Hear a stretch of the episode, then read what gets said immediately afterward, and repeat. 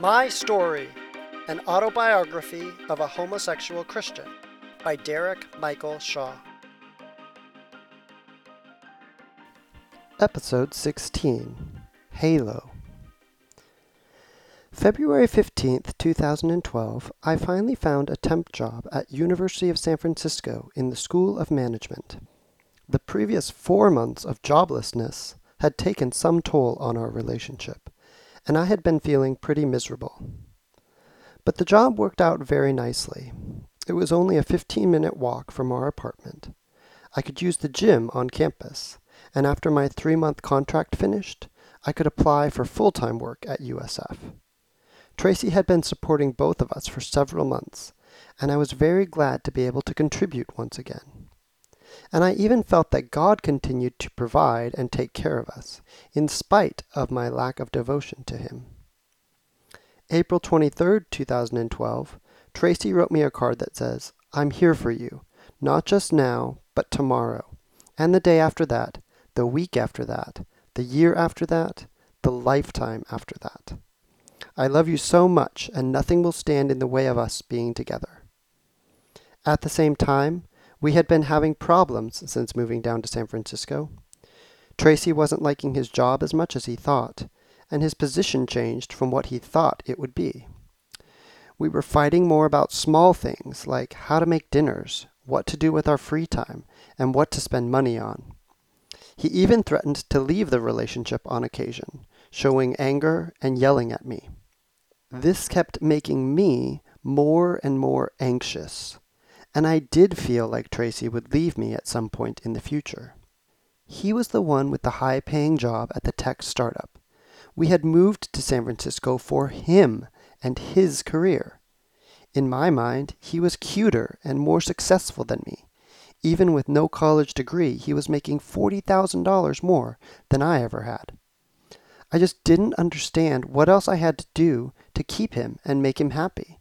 I had moved to San Francisco to keep our relationship going, but I felt like I was failing miserably. That spring, we hung out with our friend Carmen and her fiance Ken. We did some great day hikes around the Bay Area. We started doing Mario tournaments. These will always be a very special memory because I was able to see the love and attention Tracy put into these competitions complete with logos, series names, and scoring systems.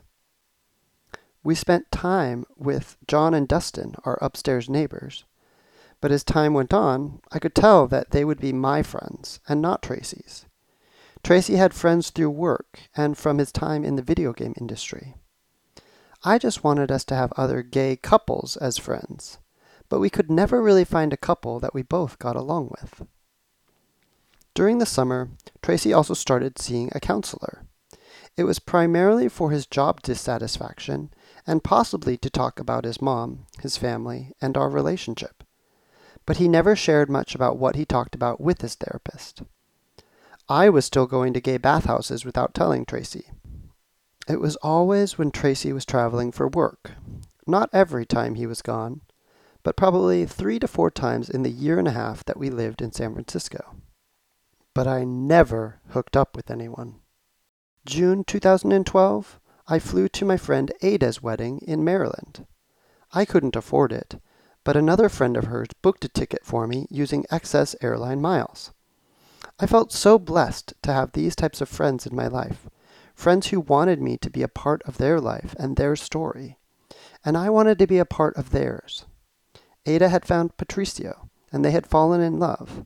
I was so happy for her. I also got to see Laura, and it was really great to see my friends. In July, Tracy and I needed to drive back up to Oregon to attend Carmen and Ken's wedding at a vineyard outside Portland. We decided to drive so that we could stop at Crater Lake, which I had never seen. We even planned to do a campout, a nice romantic campfire dinner, and yoga in the outdoors. It seemed like such a good plan.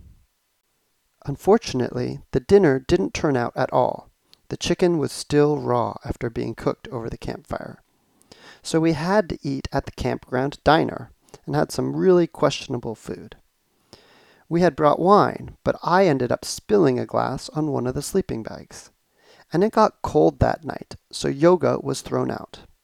We even left early the next morning because we just wanted to get to a place that was warm. And yet, this day was actually the happiest of my life because I received the best present of my life. I received the one thing that I had always wanted, the one thing that I had dreamed about for years. I received my ring. Tracy took me up to a spot overlooking Crater Lake and played the song Halo by Beyonce. Once the song was done, as I was crying, he opened the box with the ring and started to speak. After only a few words, he took a long pause, and I didn't let him finish what he had prepared to say. I grabbed the ring and put it on. I couldn't wait for him to finish. I didn't need him to finish. I knew what this meant, and I knew I didn't have to wait any longer. I'd been waiting since I had given him his ring a year and a half earlier. I finally didn't have to worry that Tracy wasn't committed. Or so I thought. Because I soon realized that having a ring doesn't really change things, and it certainly doesn't fix any problems. Kendra flew Jonathan out to San Francisco for his birthday in September. We ended up playing video games and doing brother bonding. We talked about our relationships and how they seemed similar in some ways and different in others. It was good to hear that I wasn't the only one that had problems, but I noticed that Tracy and I seemed to have more outrageous fights than Jonathan and Kendra. Two of the main differences that I could see is that they shared a belief in God and they had actually been married. October 17th, 2012, Tracy wrote, To Derek on our fourth anniversary, four more years and many more beyond. That's how I think of our relationship, as just the start of something big. And why not? Everything I know about you, your thoughtfulness, capacity to care, your eagerness, devotion, and faithfulness, your cuteness, easygoing demeanor, all of who you are tells me you love me.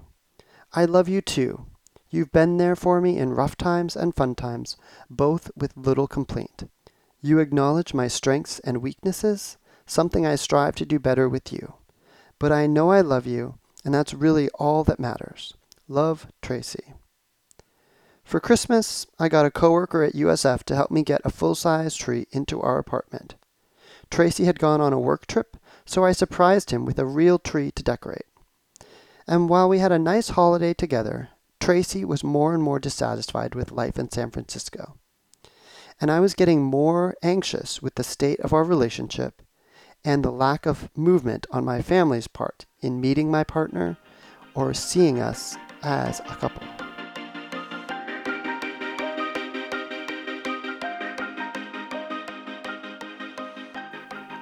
Next time on My Story, Episode 17 A Return to Home.